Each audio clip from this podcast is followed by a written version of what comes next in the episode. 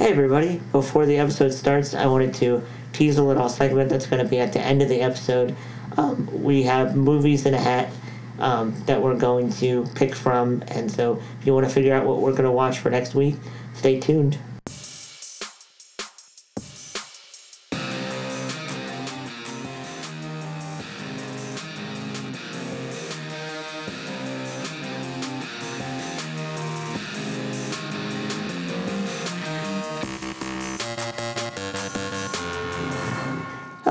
Everyone, and welcome to Unboxing Story. This is Jonathan Matos. And this is Melissa Matos. I was gonna make up a name, you know, which is funny because in Star Wars they do that. That's like a really amazing thing about Star Wars is that you have people like, what was the? did you see Scissor Punch? The, there's a character in Solo, that's that's like Thorax Scissor Punch. He's like a lobster man. Anyway, it's got made a lot of nerds real happy, me included. Scissor punch? yeah, Um, Really? but uh, but like sounds Luke's like a sounds like a Pokemon. It does sound like Pokemon. I like that.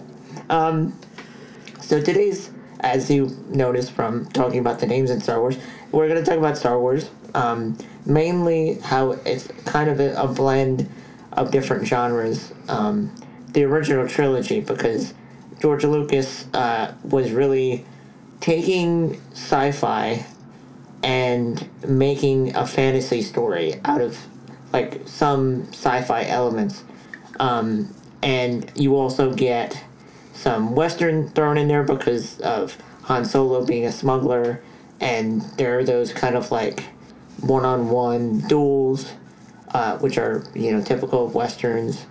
Um, and then uh, before going live we were also discussing how you know, Rogue One was trying to position itself as more of a war story because it was showing, you know, the political idea of like, you know, uh, inspiring troops to not give up and um, at the in terms of filming the warfare, it wasn't like, you know, showing a, you know, two godlike people that are like deciding the fate of the whole um, thing, and it's representative of good and evil. It's very like um, ambiguous characters in terms of their, you know, morality, who are just trying to get by, and then, uh, you know, doing everything they can to sway a, a larger battle. Um, so I, I- I think that's one of the major things I like about Star Wars is that it's mainly a fantasy um, type of movie, you know, and I think as a writer, like what I really glom onto is the hero's journey. Uh, it's it's used really like across writing lectures that I've seen and stuff as like there's a character he has something that he wants he's forced out of his comfort zone into the world and he learns what you know uh, is really valuable in terms of um, you know uh, for him it's learning the force and what's what it's like to actually be a, a Jedi and, and what it's like to, to be like a true warrior um, because I think initially isn't he gonna go like be one of the Apparently, he's, yeah, he's supposed to go to the Imperial Academy. right I didn't realize that's the academy he was talking about Right. in that movie till a lot later. But yes, he was apparently all of his friends have already joined the academy, and he wanted to go too. right And we're all thankful he didn't. But Yeah. but uh, he uh, meets Ben Kenobi, and so he becomes kind of his mentor. And so the culmination of that story, that first movie, is um, you know seeing Ben make that sacrifice and um, you know uh, learning to trust the Force, and uh, you know I, I, I really like that whole um, you know I personally the, that first movie is my favorite of of all three of them. Um, but uh, are there any specific fantasy elements that you like that are, you know, peppered throughout the peppered throughout the movies? You get a princess too. That's a, Well, that's another big thing people You're talk saving about. the princess. Um, I there's a lot of things I like about the fantasy elements, but in it, I mean, I like regular science fiction as well. I like hard science fiction when it's done well and all that kind of thing. But um, what makes this fun and exciting is the addition of the, I guess almost archetypal, like you were saying, good versus evil battles that's going on. the um, mentorship of Obi Wan is kind of like this older wizard who's gonna teach him how to to deal Right. with things. Um, it's almost like mythic in its scope. Like it, it reads a lot like an old myth or or you know, old Greek epic would read, where it's this guy who thinks he's nobody, but it turns out he's the son of, you know, of a god, basically, because Darth Vader's pretty high up there and in this echelon Right. of craziness that is the the Force power. Um, and he has to choose whether he's going to be a good guy or a bad guy, and it's this pull. I think that's that's a big part of what I like is the the struggle, the internal struggle he faces of whether or not he's going to remain on the good side of the force or the bad Right. and uh, it's what I've been enjoying about the new movies too. So actually, Return of the Jedi is my favorite Oh, okay. because of the the main struggle, showing him trying to save his father, but his father trying to pull him to the dark side, and that whole scene on the uh, second Death Star. Right. I really enjoy that, Yeah. And Yoda. And Yoda because Yoda, which is also great because it's almost like having. It's almost like having a goblin, but he's not really a goblin because he's a good guy. But it's like totally a goblin. Yeah, he, and it's so funny seeing him, uh, like being really mischievous and like that. You get some of that in like something like Mr. Miyagi, Right. you know, where like the the way that they teach the their student is by kind of like infuriating them. Yeah. and like you know um, he's like stealing his food and like hitting him and like doing all this stuff. So he's like a very he's a very likable character um, and and I was gonna say like it's not the type of character that you character that you would expect um, in this you know type of setting that like you said like a goblin like creature that's a good guy. Um, but and at the same time I was gonna say the what makes um, Darth Vader such an interesting bad guy is you, you they have it set up where there's this legion of faceless kind of um, commanders, generals, lieutenants, and from that first movie you see him saying like you know all this technology is amazing, you know, but you, you don't understand the power Yeah, You don't that know what I the force has and showing that this character is tapped into something like just that line just the gravity of um what, what what's the i can't believe i'm blanking on the actor's name um james earl jones. Oh yeah. the gravity of his voice talking about the force really makes you believe Yeah, that this this, is thing is real huge. And that if he wanted to he could just murder everybody in the room Right. because of his and then you watch training. him carelessly and easily murder several yeah people multiple in the room Right. because he can, and no one says anything about it. uh, Like the only one who even remotely seems to have any control over him is um, Tarkin, Mm-hmm. and even he's not exactly he doesn't like him. No. There's not like love there. No. there's just kind of like uh, a mutual respect. guy on a leash because otherwise he's gonna kill all my officers. right.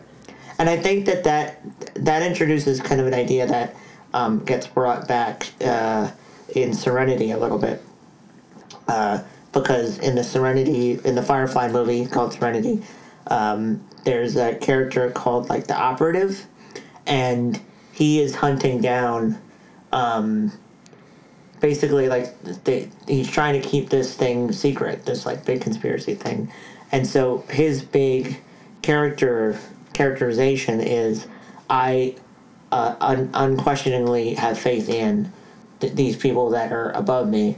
And so this idea of having bad faith is kind of exhibited with Vader like he, he, he is obviously distinct from others in that he has this great willpower and magnetism and um, grasp on reality that other people don't have, but he's using it completely the wrong way. Yeah. Um, and uh, trying to seek uh, power and um, to exact change in that way, in a way that is destructive. Uh, and we kind of got that a little bit with um, Thanos. Uh, that same idea of um, having a grasp on things, having this deep understanding and wisdom, but using it for for evil. Right. Um, so that's that's always been a really cool uh, thing that's strung out through the Star Wars, you know, mythos.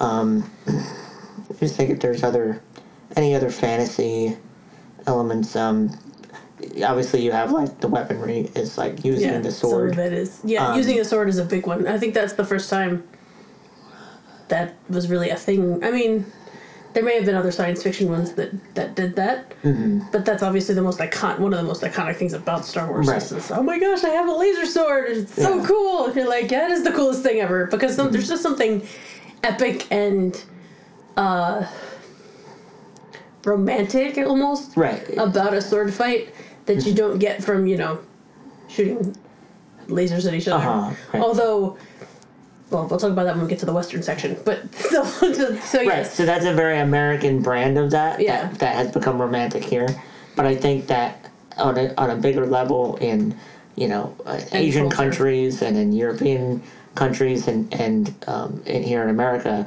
we imbue. actually, even the guy on Firefly had a sword. oh, that's true. Yeah. It's just a very, yeah. We imbue that with this idea of like idea, yeah, pretty much. there's something to a, a warrior that has they, a they sword. call them knights. They're Jedi knights. They're not just right. you know priests or something. Yeah. Like, because technically that's what they kind of would be, right? They're Mm-hmm. like priests or something of this religion.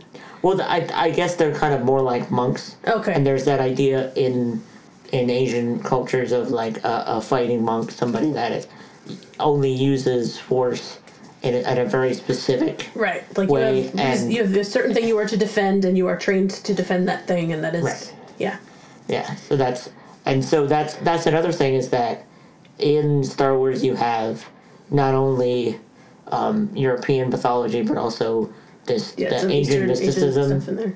where everything is connected and um, I, I think that was an interesting thing um, that uh, they, they, they were trying to make um, a jump with uh, Luke in the Last Jedi and, and it distinguished their characters where he was saying like this doesn't belong to just the Jedi and what they're doing uh, is is um, you know trying to grasp at it and and it's ruining things um and i think that it's interesting how how how they go into those themes and like uh make a statement about um you know where where does the value of these things actually come from and that was kind of a cool way of re-justifying the the like she was saying we need more jedi and we need to reinvigorate Right. Um, this this religion or yeah whatever. So speaking of that, uh one defining factor I think that differentiates or could differentiate Star Wars as a fantasy based thing versus a science fiction based thing. Because there are science fiction stories that involve a lot of uh, you know they refer to it as psionics where you're telepathic or telekinetic or whatever. And they come up with semi-scientific reasons for those abilities. The difference between so calling someone force sensitive are you born that way Mm-hmm. is there something genetic in you? Is it this midichlorian thing? Yeah. Like because if it's not and if it's just you come and learn this religion and you can learn to use the force that's a very fan- fantasy idea where you can mm-hmm. go and train to become a wizard or you can train to become whatever those things are. Now there are some fantasies obviously too that have it inborn. Mm-hmm. But that's now we're talking high fantasy where there are like elves and stuff. But like um there are still ways that other people can learn to use magics. Mm. Um, as opposed to it being no it's just an inborn thing and you are genetically predisposed to have this sort of ability. Right. So i guess that's part of a i know that's a, an argument because not everybody was into the midichlorians. I mm-hmm. hated the midichlorians personally. I think it's a uh-huh. ridiculous idea. Mm. But especially because i had thought it was a more mystical mm-hmm. thing than that Well, it's it's it's interesting because I think that is a nice way to transition into sci-fi because it's like the it seems like at the very base of if you're going to talk about the um, the battle between the um, Empire and the Rebels.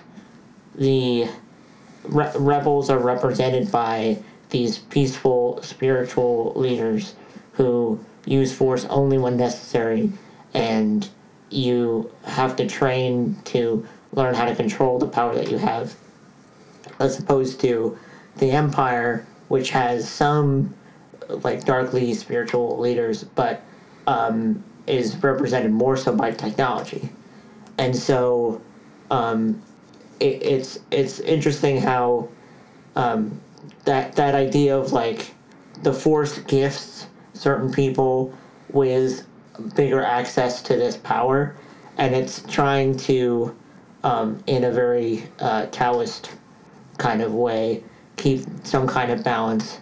Um, and uh, it does this by distributing that power to, different people. Which also then we'll keep going, but I have a question about the balance thing.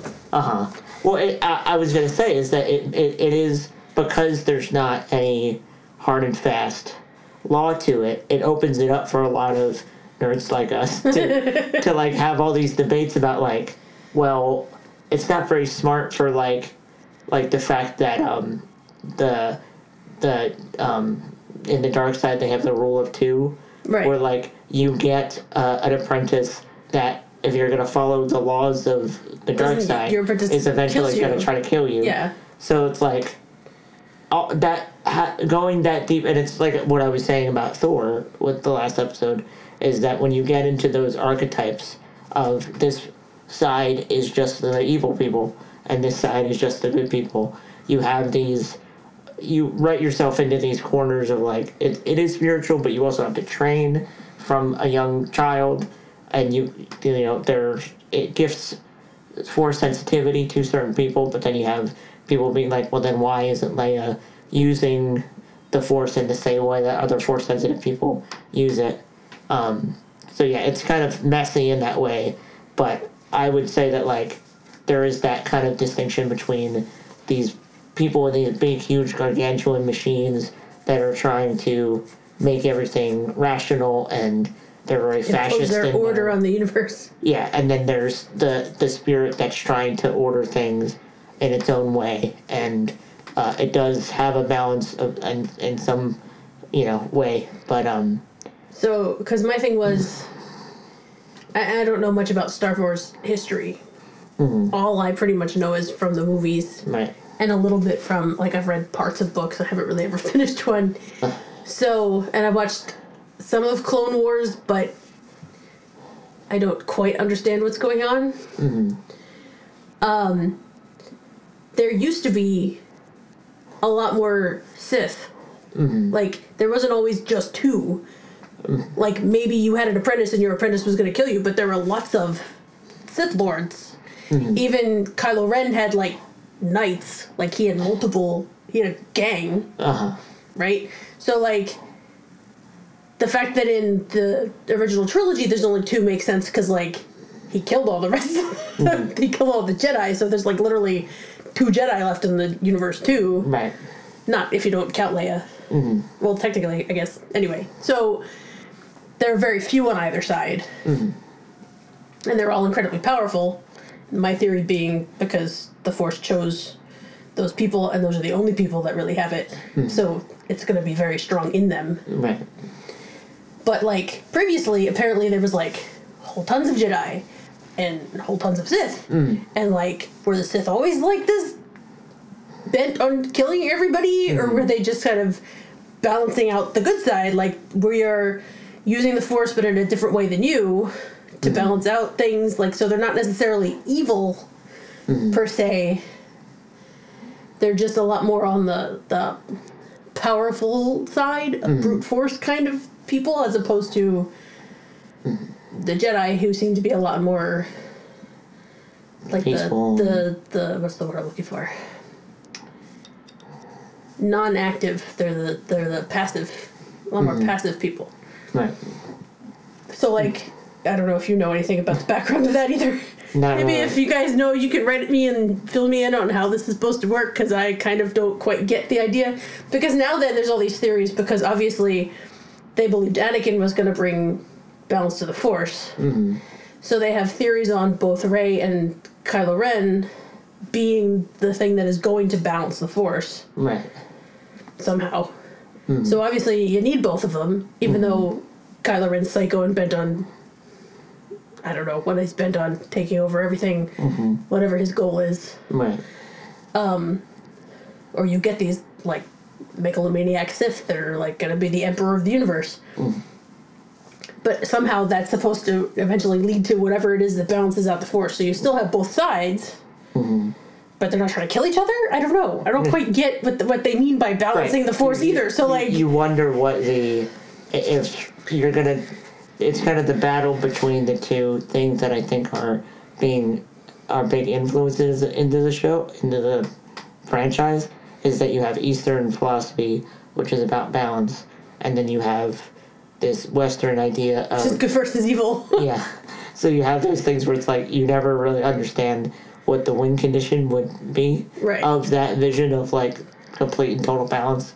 Um, and but I I I think uh, from uh, the perspective of a, a, a boy growing up with the series, the the seeing uh, a sci-fi thing that is uh, pinned underneath um, the, the the thing of good versus evil. It's a it's an interesting gateway into how sci-fi can be a vehicle for um, like I the the conversation of, of ideas and you know learning more about philosophy and, and things like that um, because you see something like uh, the Death Star and you get uh, it's it's a way for everybody to say like, oh, these are the bad guys. He just blew that planet up, and it's a it's a you know a good. It's very very good to like have these kids not have to see all these hundreds of millions of people dying, um, but you get the idea of like they have this you know massive you know power on their side, and their their goal is you know they can say that their goal is order but they're willing to make all of this destruction in order to you know mold Which the still world even into the what they even the want. even the the simplification of that is a very fantasy type thing to do. Mm-hmm. Fantasy is very much about you can tell from how they're dressed and what they're doing that they are either completely evil or completely good. It's only been fairly recently that we've had fantasy that gets more ambiguous. Mm-hmm.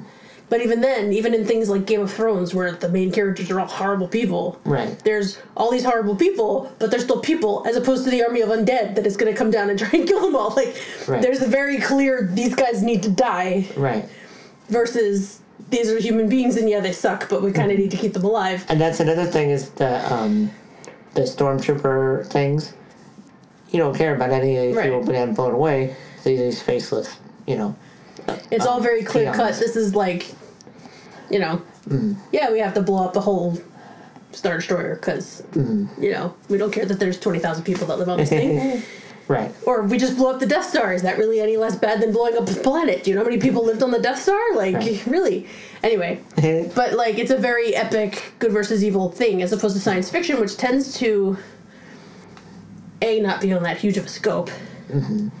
and b be a lot more focused on a specific thing and the morality of that specific thing. right So, for example, like Isaac Asimov mm-hmm. with I, Robot, his whole focus was how do you keep a robot moral, basically? Mm-hmm. What is the morality of these artificial intelligences? Mm-hmm. And what is the effect of that on society? It wasn't like robots are evil or the people creating these robots are evil. It's just this is a thing that humanity did. What is that going to do to us? right. And it's speculating on if something so it's a very much what if what if x mm-hmm. technology happens? What if we have these things? Mm-hmm. What does that do to humanity? What does that change about the way we think? What does that change about our society? Mm-hmm. Basically i think is more the focus of most science fiction right. things and and uh, I think you get little moments of. Um, I I was reminded of how the last one ends, where Luke is um, in the trench, and he's you know, doing something that's very like, you know, and we're gonna get a little bit into um, how, how these are in terms of like being war movies and, um, but the it's the, the strategy of like you get the torpedoes into the thing and then the whole thing self destructs, but it uses that as a moment to remind us and and have him be able to trust the force uh, and have that be what guides him because he could be using this you know, Technology thing. you know, and trying to use his, um, you know, acumen in terms of with his mind, but he's instead trusting the Force to, to be his guide.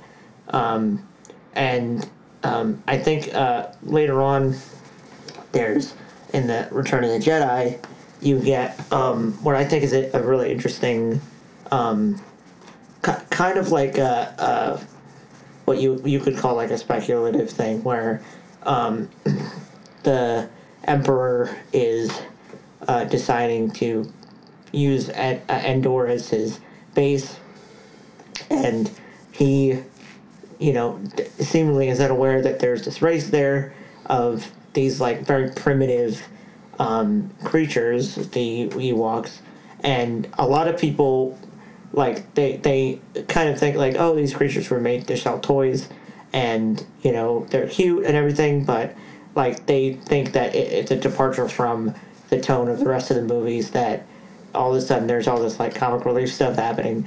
Um, I, I love those creatures and I love the like. C3PO being seen as a god Yeah. by them that's kind of like a a, a kind of cool sci-fi idea that's Yeah. like they're it, it doesn't really have to do with you know technology or like what you would assume with different things but i could imagine myself reading a story where they have to go on this planet and work with these creatures Right. um, and it's kind of speculative in that like wouldn't they see this gold creature as a god and then he's like he recounts like some of their old Right. adventures with their language um, which is really funny and cute.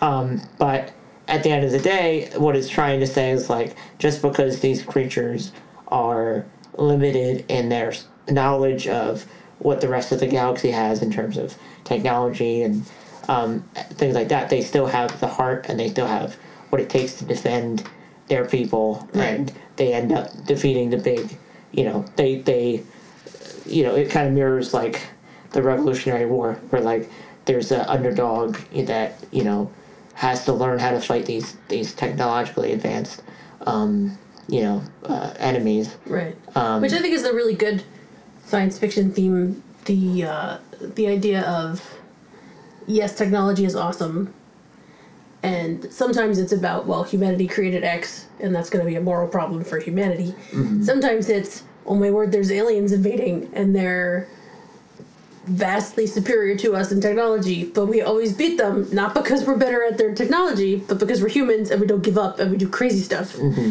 to, to win. Right. right? So there's this idea of science fiction also that proves it, it's a very humanist uh, theory on you know proving the human spirit is indomitable, right? Mm-hmm. That doesn't matter what we're faced with or how crazy it might get, humans will overcome because of their faith or because of their love or because of whatever mm-hmm. esoteric, intangible, crazy thing that we have. Mm-hmm. And we're willing to do crazy stuff for those things. Like, it's Right. not just, oh, I have faith, but I'm going to sit here and. No, it's. I love my family so much that I'm to go fight this alien. You know, like it's a it's a heart thing. Right. Um, and so, uh, uh, moving on to uh, the Western type stuff, um, you do have that the Han dual. Solo is totally a cowboy. Okay, yeah, yeah, yeah, and and the and the whole cantina thing, like you have these a lot of like desert planets, and the the, the idea of like, um, you know, who governs these things? You have like Jabba the Hutt, who is this major you very know, frontier feeling because you're out in the the what the outer rim they call Right. it right so it's a very frontier sort of lawless Mm-hmm. area so a lot of stuff gets worked out like you what in the wild west where you have duels or you just pay off the right people or whatever it is that needs to be done Mm-hmm. and but it's a because you have morally great characters like Han Solo, and you have bounty hunters like Boba Fett, um, who are very popular characters, you get those different little stories of, you know, uh, uh, one solitary character who is, you know, has their set of morals, and through these challenges, um, there's also there's like a job or a Boba Fett uh, video game, um, I don't know if it's Boba Fett or, or Jango Fett, um, but it's called Bounty Hunters. So you play as him, and so um, I feel like with that you get um, those types of stories that you often see in uh, a western western setting, and I think that that resonates with uh, American audiences, and it's why part of why the series is so popular because you have um, that good and evil thing, and you have the the morality um, aspect to it, um, but it's the these gritty kind of characters who have the gumption to uh, get done what they need to get done, and um, Han is um, really just like a, a magnetic character, and um, he you know can remind you of like a John Wayne type that's just um, you know like has he and his weapon as Right. opposed to the Jedi Knights is his famous blaster. Blaster. Um, so uh, it's and I think that that's why we have things like Firefly because there were people that are inspired by um, George Lucas's decision not just to try to make a uh, a universe where everything is uniform and where all the worlds are reflective of you know a specific type of genre you also get that whole part of that whole part the outer rim where there are you know mob members and uh, smugglers and things like that. Um, and i know that that can kind of concur with uh, like you were talking about with rpgs the idea of their the rogue characters. And you do see those popping up in you know fantasy stories so it kind of fits in with that With type both, of yeah. The uh, idea of having having a rogue is it's it's important I think in most stories to have some kind of the sneaky guy. Mm-hmm, or not necessarily that Han was sneaky wasn't really sneaky. Mm-hmm. but like as opposed to having Luke or or Obi-Wan where you have a very strict rigid rule set I'm the hero Mm-hmm. in the old classic sense. Right. So I can't do certain things or that makes me evil. Right. You have Han, who can do whatever he wants because he's not signed up for either side, mm-hmm. and it's not if he's acting shady that doesn't mean he's a dark side guy. Mm-hmm. He's just he's a smuggler. That's his job, right right? I mean, there are some of those characters that gets paid by the bad guys. Mm-hmm. So like Lando eventually is in with the Empire because it's more profitable at the moment to be so. But generally, they even the rogue characters know. No, I can't let this happen to everybody. So they still end up coming down on the right side of things. But there's still the guy who's willing to go in there and like, yeah, I can steal whatever it is you need stolen, or that kind of thing. and we're gonna we, we get a little bit of that in um, Lost in Space.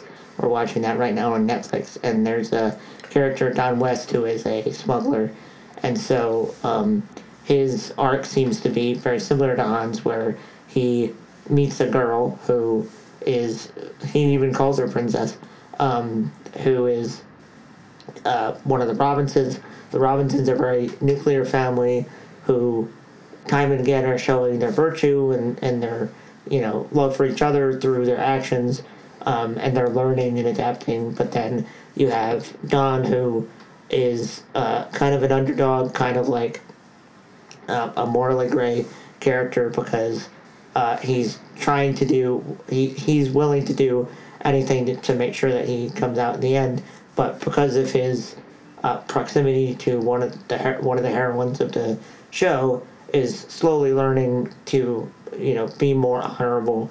And um, it's interesting with that that kind of western ar- archetype of when there's like such chaos in a certain area of the story you have these characters who are um, much more loose with you know what they're willing to do and then they get swept up in this larger um, narrative of no, there's good and evil. Let me show you what Yeah. evil looks like, and then they're convinced like, oh, in order to defeat this evil, we have to, um, we have to really have to work together, and I have to learn to be more self-sacrificial.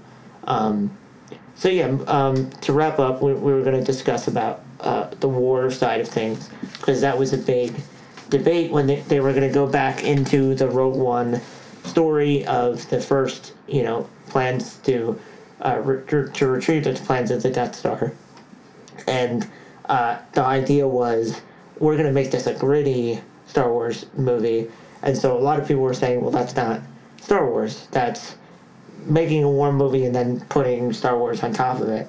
Um, and I, I was, I, am a little disappointed because I, I think um, having there be more of that traditional thing, like because I remember in the trailer, and this wasn't in the final cut, which makes me think maybe they might have changed things.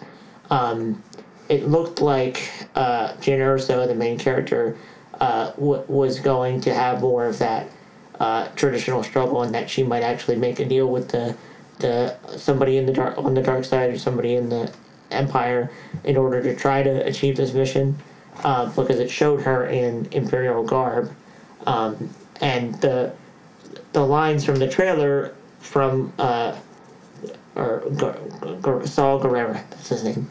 Um, he was saying like, "What will you become?" And I thought that that would be a, a kind of combination of those two themes, like the Western theme of like, if you grew up in the outer rim, away from this thing, and then all of a sudden we're expected to be in this battle, but but there was something more, um, you know, more morally gray that you tried to do in order to do it, and then um, I heard the original ending for that was going to be that Vader just slaughters all of them.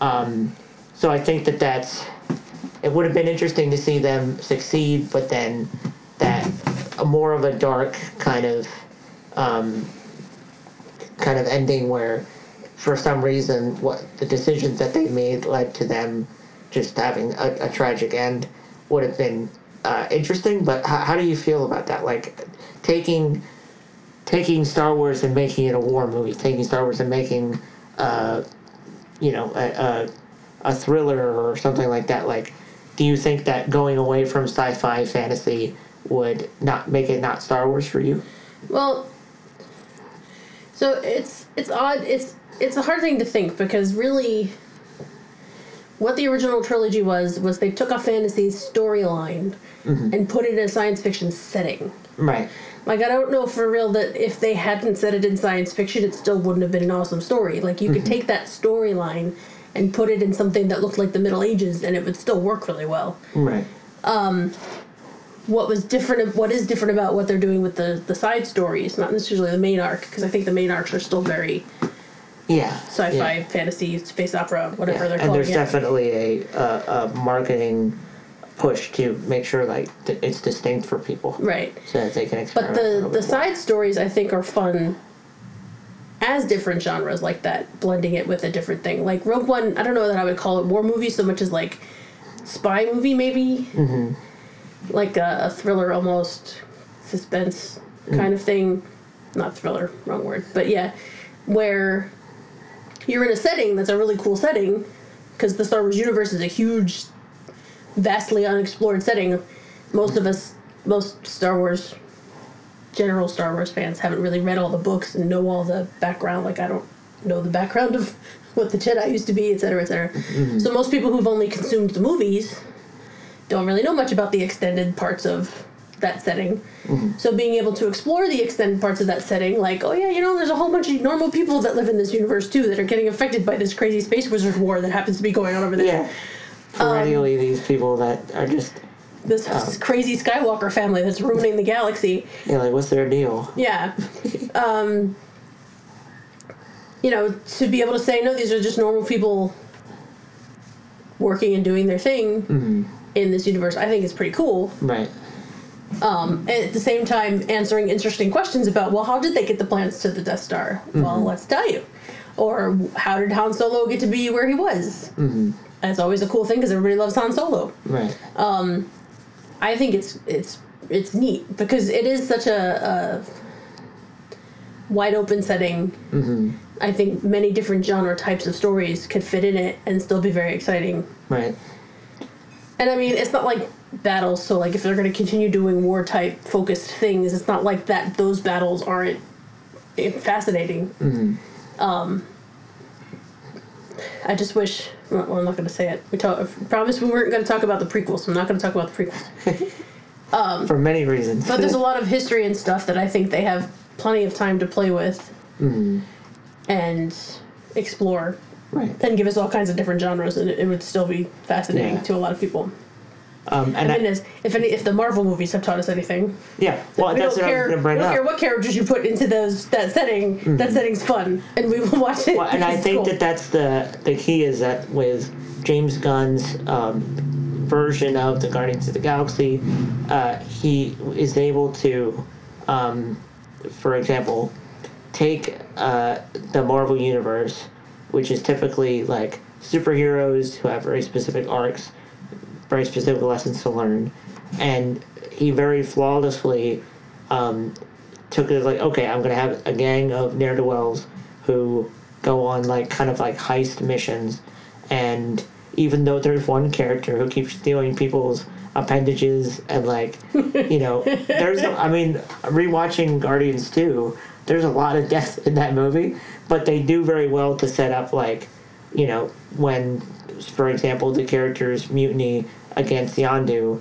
it shows them chucking people out the spaceport, and um, you you at least see like okay, this person is fighting really evil people when he goes and and reclaims the ship, um, but at the same time like it uh, ha- very well maintains a tone of like this heightened reality, so that when he murders all these people, it's not like you know the the brutality of like early 80s comics where it was like this is not what you know my parents want me to be reading because it, it revels in that violence it's like you know there's a catchy song playing and there's a, a method of shooting it to where it's right. like so it's this not all about. It's not like in your face. We're going to show you every bloody detail. Yeah. Make this as gruesome as possible. No, it's just this.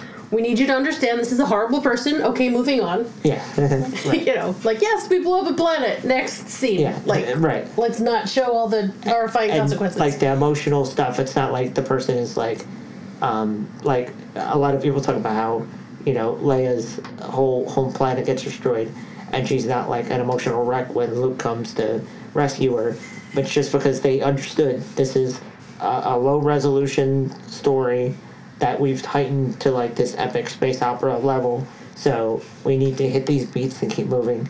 And it's it's very effective for for it. Um so yeah, so I think um, it's it's really it for the time it was an amazing take on uh, those genres, and um, it wouldn't be the movie that it is without right. you know the work that was done to um, you know it be, be innovative innovative and um, really try to keep you on your feet with the different you know stuff that it does. I love uh, on on a final note the there's that scene where it shows the different bounty hunters and there's like three guys that we don't even hear what their names are. Nope. But there's like a bug face guy and a lizard man and it's just like I, I that's an awesome thing about movies in that time period of like uh, their the designers just went nuts and like it was Which is why I love awesome so. stuff. I love the fact that it was, both. I guess it's uh, Industrial Light and Magic was the main, Mm-hmm. and Jim Henson, because both of those apparently are very big on. We're going to make this huge, rich. This is a world with all kinds of crazy things going on that you will never know anything about because Mm-hmm. they're just in the background. But there are tons of alien races. Right. There are tons of weird creatures that randomly pop up in the corner of your screen because this is an ecosystem. This is a real place. Like Jim Henson is fantastic at that, making it feel like a real place, whether it's all puppetry or not. Like it, you can know that that is a place you could actually go to and see these creatures popping out of holes in the sand, and it's Right. a thing. and even and that's one thing to mention and i think we're, we're going to get into prequels uh, after solo uh, because i think that doing prequels is a very specific challenge to itself but one of the many things that kind of doesn't hit the mark with those prequels is that there are different um, effects uh, uh, that are trying to recapture that magic of uh, what Henson did.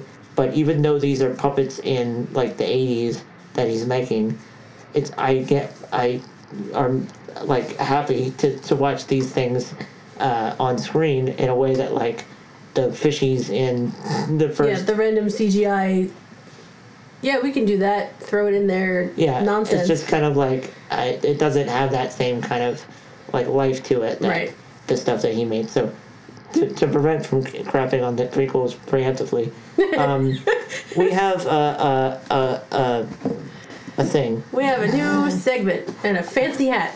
Because uh, one thing that me and my sister keep doing is talking about movies and then being like but but i'm not ever going to watch that because that's not i don't want to spend my day that way so because of that and because there are other movies that we actually both do want to see we decided to make it a segment on this podcast called uh, paper and a hat um, Paper and a hat. That's what we're going with. sure Okay, sure. um, so yeah we have it's little, a very beautiful, fancy Stetson.